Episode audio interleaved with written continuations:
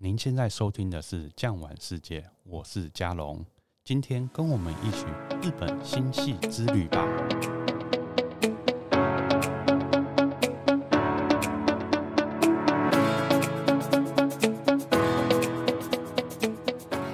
我们今天一样邀请到日本旅游专家子浩。嗨，大家好。那我们今天呢，会特别带到星系之旅。那这次的行程，我们又走到哪里呢？我们会走到青金峡，由我们子浩来特别介绍一下青金峡这个地方有什么特别好玩的地方，或是特别漂亮的景点。我们上一集有提到嘛，日本三大峡谷，青金峡呢位于日本三大峡谷之一。它这个地方啊，比较特色的一点就是说，旁边新系啊，旁边有一个十日町的大地艺术祭。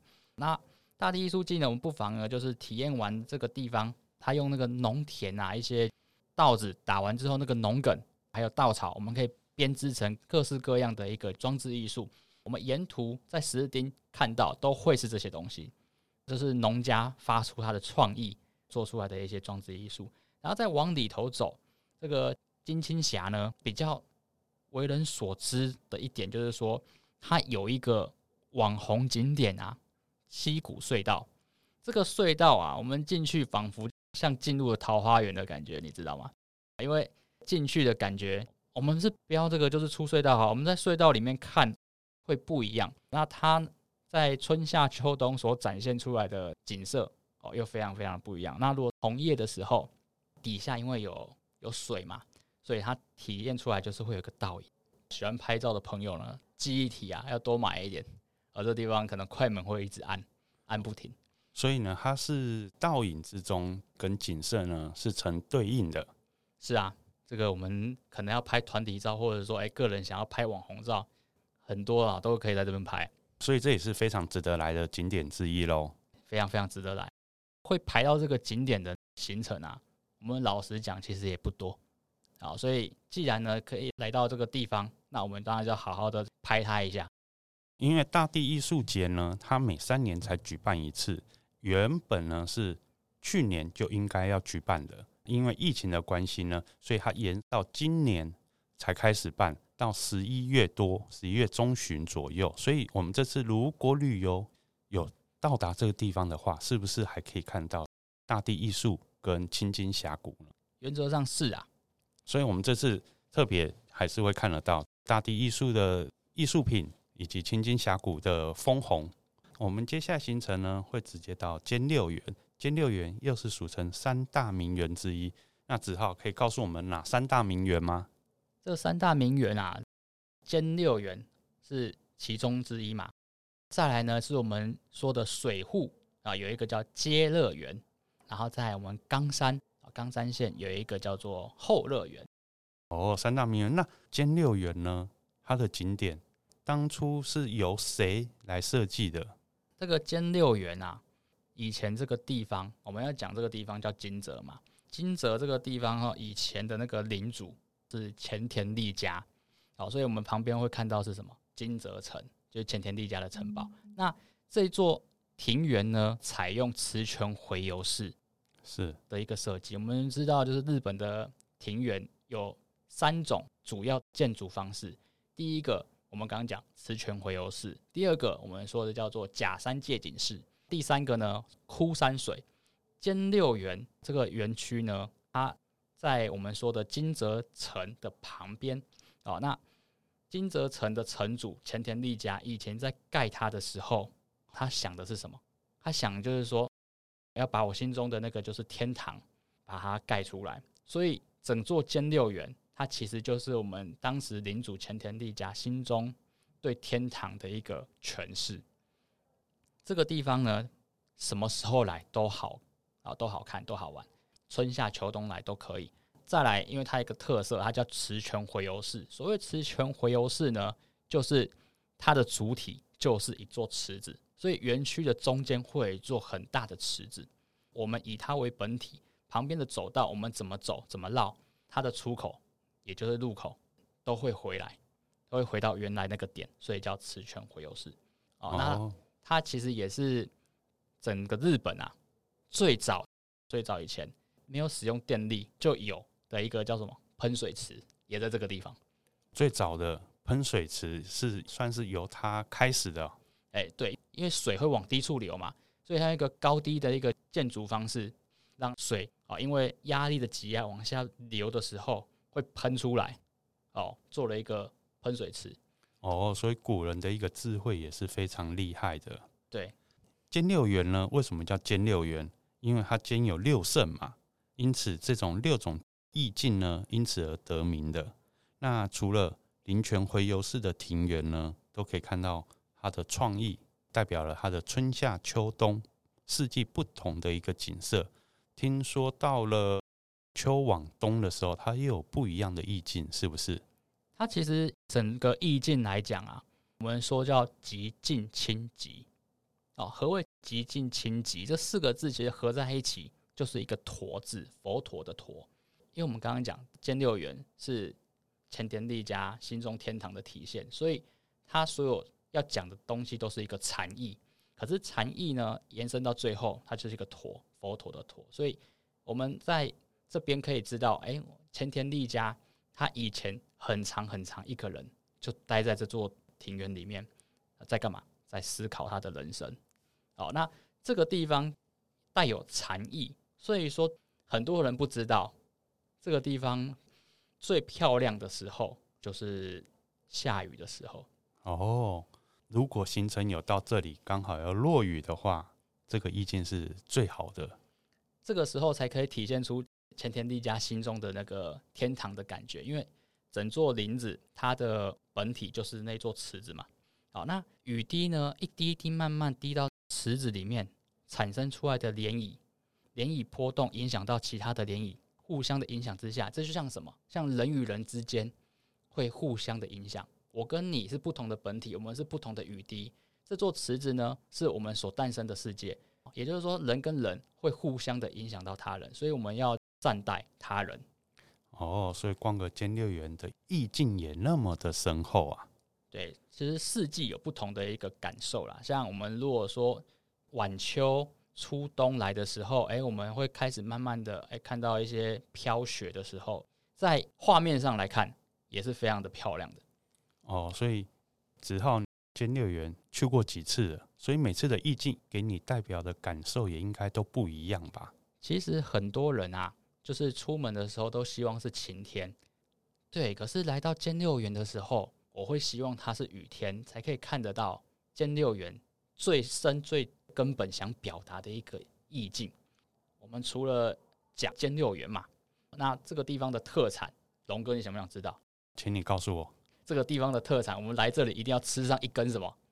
冰淇淋。对，这个地方从停车场。下车之后，我们要走到兼六园有一个斜坡，这个斜坡上面啊，旁边呢就会卖他那个冰淇淋，还有卖雨伞。很多人不知道为什么卖雨伞，就是我刚刚跟各位说了哦，它下雨天是最美的时候，所以才会卖雨伞。这个地方的雨伞也很特别，这个碰到水，最一开始哦，做这个碰到水会变花样的一个雨伞，就是在这个地方。好，那这个冰淇淋呢，必须要吃，你知道为什么？为什么？因为它这个。冰淇淋相当之浓郁啊！这个上面呢还会有什么？还有一些金箔粉，一定要买那个金箔冰淇淋，因为只有这个地方才有。以前啊，我们说这个城主前田利家，他身穿黄金甲，这个地方什么没有？钱最多。而且听说金泽金泽为什么叫金泽？就是因为他出金箔为名的吗？这个金箔啊，主要就是交易。的货币上在用，可是现金呢？它这个金箔都是可以做食用的，或者是金箔加工做化妆品，然后吸油面纸。好，在旁边的东茶屋街就会有一些这一类的商品可以看得到。这个地方呢，有一个比较特别的口味冰淇淋，就是会有一个叫乌骨鸡蛋冰淇淋啊。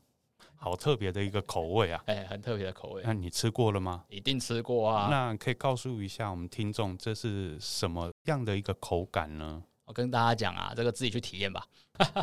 讲一下，讲一下，相当之浓郁。你要我讲多浓郁，我也讲不出来。所以各位可以的话啦，建议真的自己来现场亲身体验哦，你会知道，哎、欸，我在讲的是什么。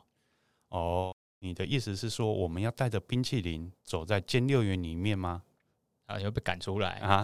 会被赶出来？冰淇淋现场买现场吃啊，那不一样。所以兼六园旁边的金箔冰淇淋是您比较特别推荐的？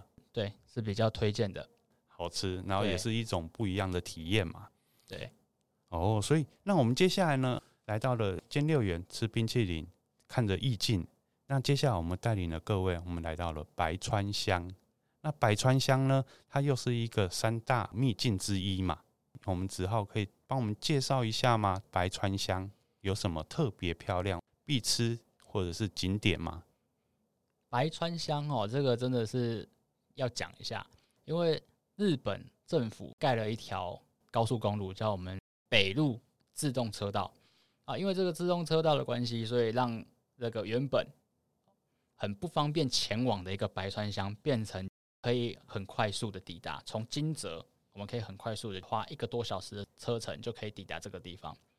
不然以前白川乡可是盖在荒郊野岭，大家都说不知道，呀，想去也不方便的一个地方。因为这个自动车道关系，哦，所以我们可以很顺利，然后很方便可以前往，这造福了许多诶想要看白川乡景色的旅客。因为白川乡，我记得附近还有一个是五顾山白川乡，这两个相较起来，你会比较推荐哪一个地方呢？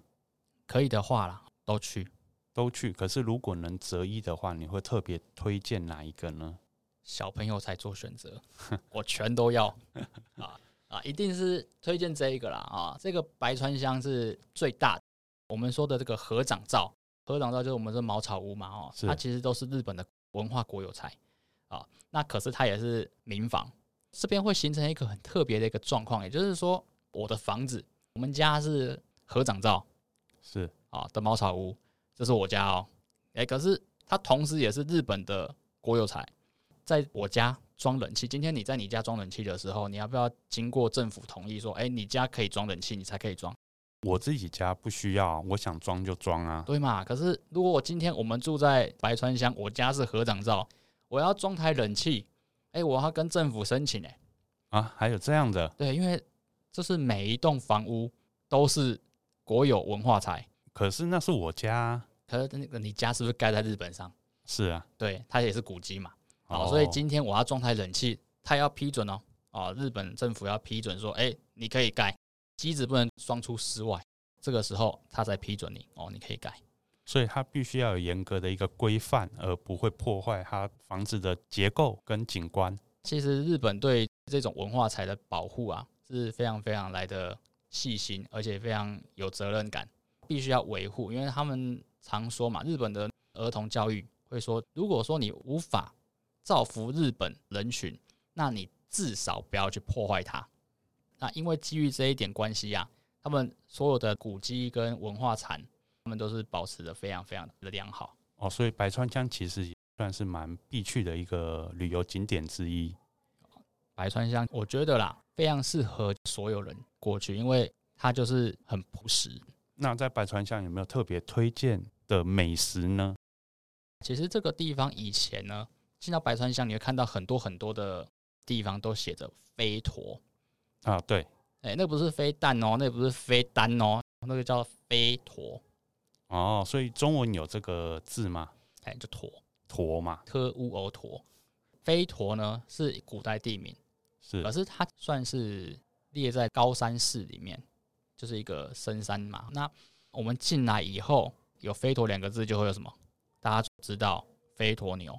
那我们进到那个白川乡，其实有一间呐、啊，在那个敲钟寺庙对面就有一间柑仔店，非常非常推荐这一间柑仔店，我自己很喜欢啊。啊，因为他这边卖的那个飞驼牛相当之好吃，牛肉串，而且他这个地方的双麒麟是双麒麟哦，那个时候买是五百块，啊，解封后再买不晓得多少钱，我不知道会涨价，所以走到哪都有冰淇淋吃就对了。不一定哦，有些地方有卖冰淇淋，可是我不一定会推荐。可是这个地方的冰淇淋，你要吃那一只叫 Premier 的，真的很细致，口感细致，味道浓郁，纵享丝滑。所以说，你也是特别推荐白川乡的地方吃冰淇淋跟飞驼牛肉、飞驼牛的烤肉串跟白川乡这一支牛奶冰淇淋，再来呢，它有这个地方盛产的东西叫做五平饼，因为我们知道白川乡它以前就是荒郊野外嘛，对外面来讲这个地方叫天涯，对里面来讲外面叫海角啊，所以这个地方很多东西都必须要自给自足。他们种的一些作物要怎么保存，这就非常非常的重要。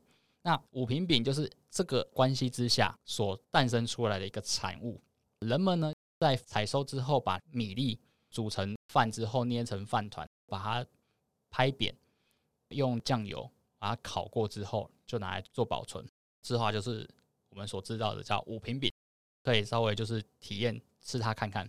所以这也算是一个地方特色喽，是一个地方特吃啊，特吃。对，那这边的景点呢，像我有时候常常看到从高空拍下来，俯瞰整个白川乡平原这个地方呢，龙哥，你说这个地方就是他们说的城山展望公园。如果我们从我们说的 information 团体停车场这个地方过去的话，我们过了这座桥，看到白川乡之后。我们其实要走到最深处、最底端，才可以由这个一条斜坡，好，慢慢的这样走上去。哦，所以就是很多人拍照的地方在成山天守阁嘛。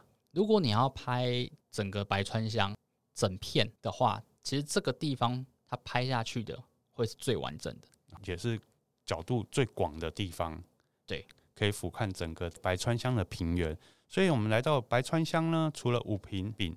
飞驼牛、冰淇淋，还有枫叶的枫红，所以我们都可以在白川乡一览无遗。对，而且甚至刚刚所说的城山公园，它后面有一座柑仔店哦，又有一座柑仔店，而且听说白川乡还有点灯啊，这个你知不知道啊？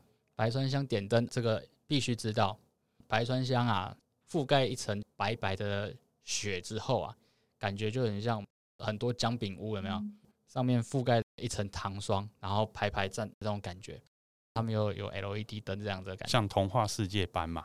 啊，对对对对，嗯，所以说白川乡也非常值得来的地点喽。那一年四季来都可以。我们说点灯，它就是着重在我们冬天。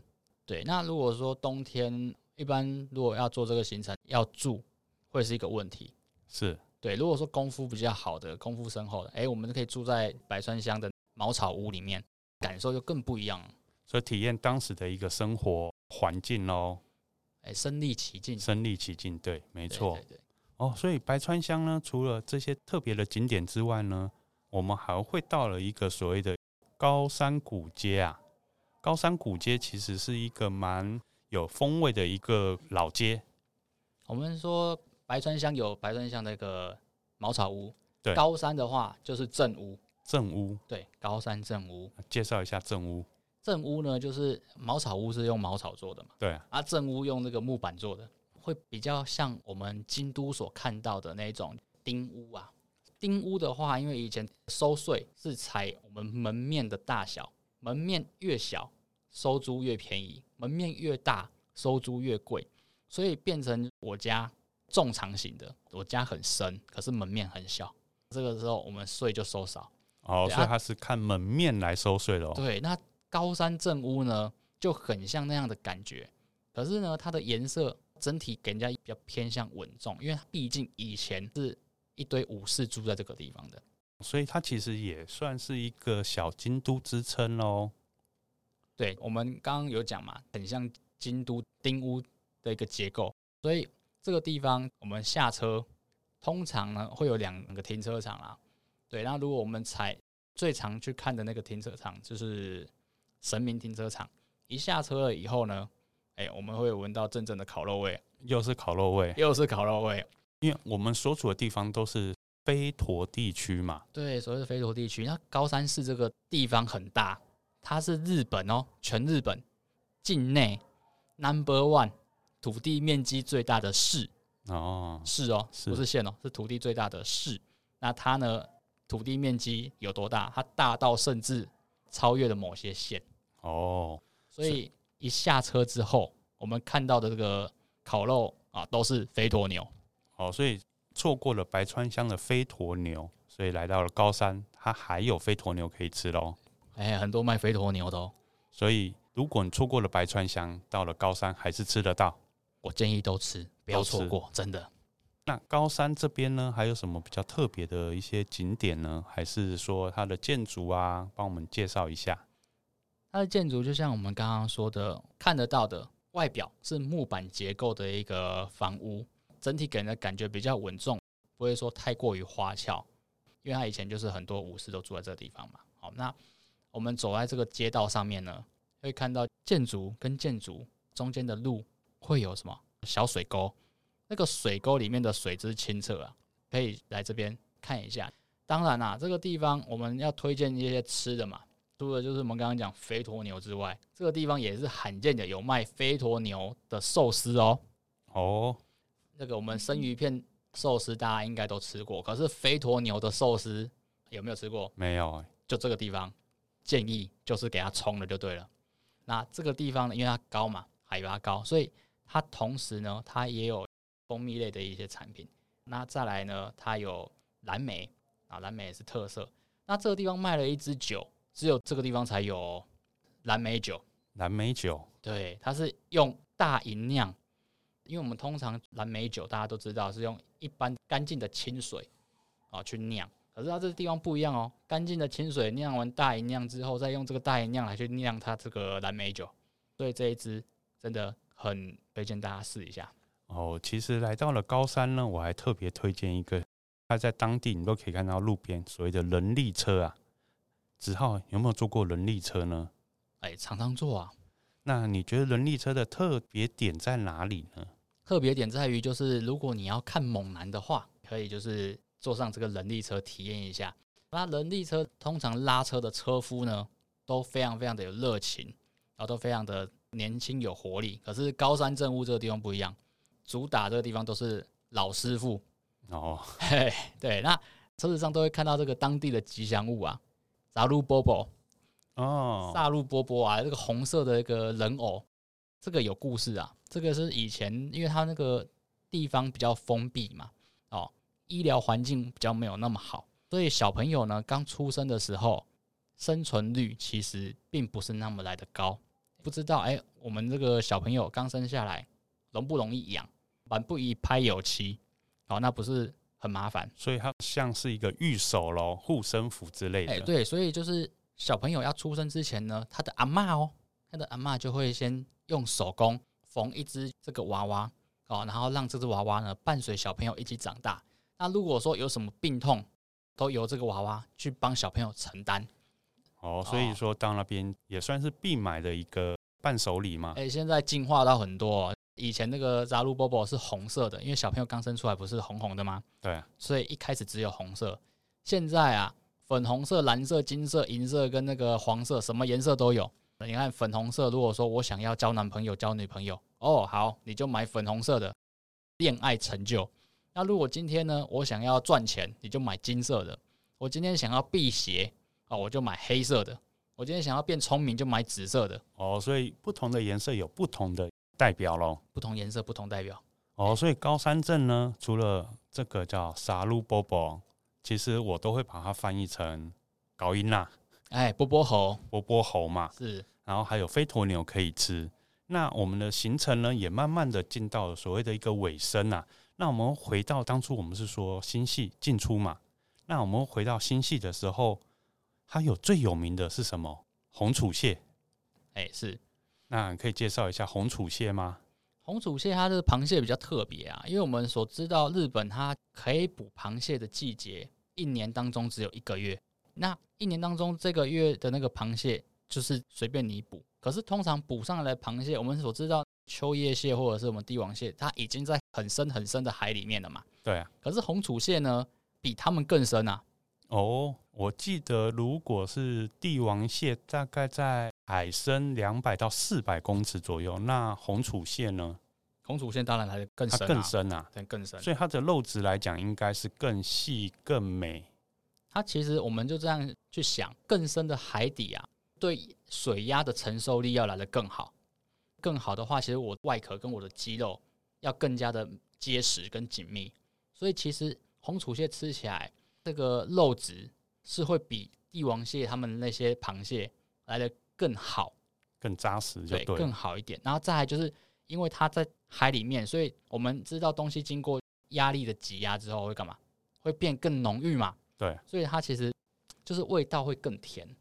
哦，原来，所以这次的行程呢，今天我们特别介绍的就是白川乡嘛，兼六园，还有高山。是。那其实我们这次设计的行程之中呢，会吃到所谓的一个红楚蟹。那也非常谢谢子浩特别的介绍。这次的一个红储蟹，其实人出游不外乎吃喝玩乐，那最后呢就是买东西嘛。那我们这次也是吃好，玩的也不错，然后也是享受到当地的一个景点嘛。那如果喜欢今天的一个内容，别忘了订阅，留下五星好评，感谢您的收听，我们下集再见，拜拜，拜拜。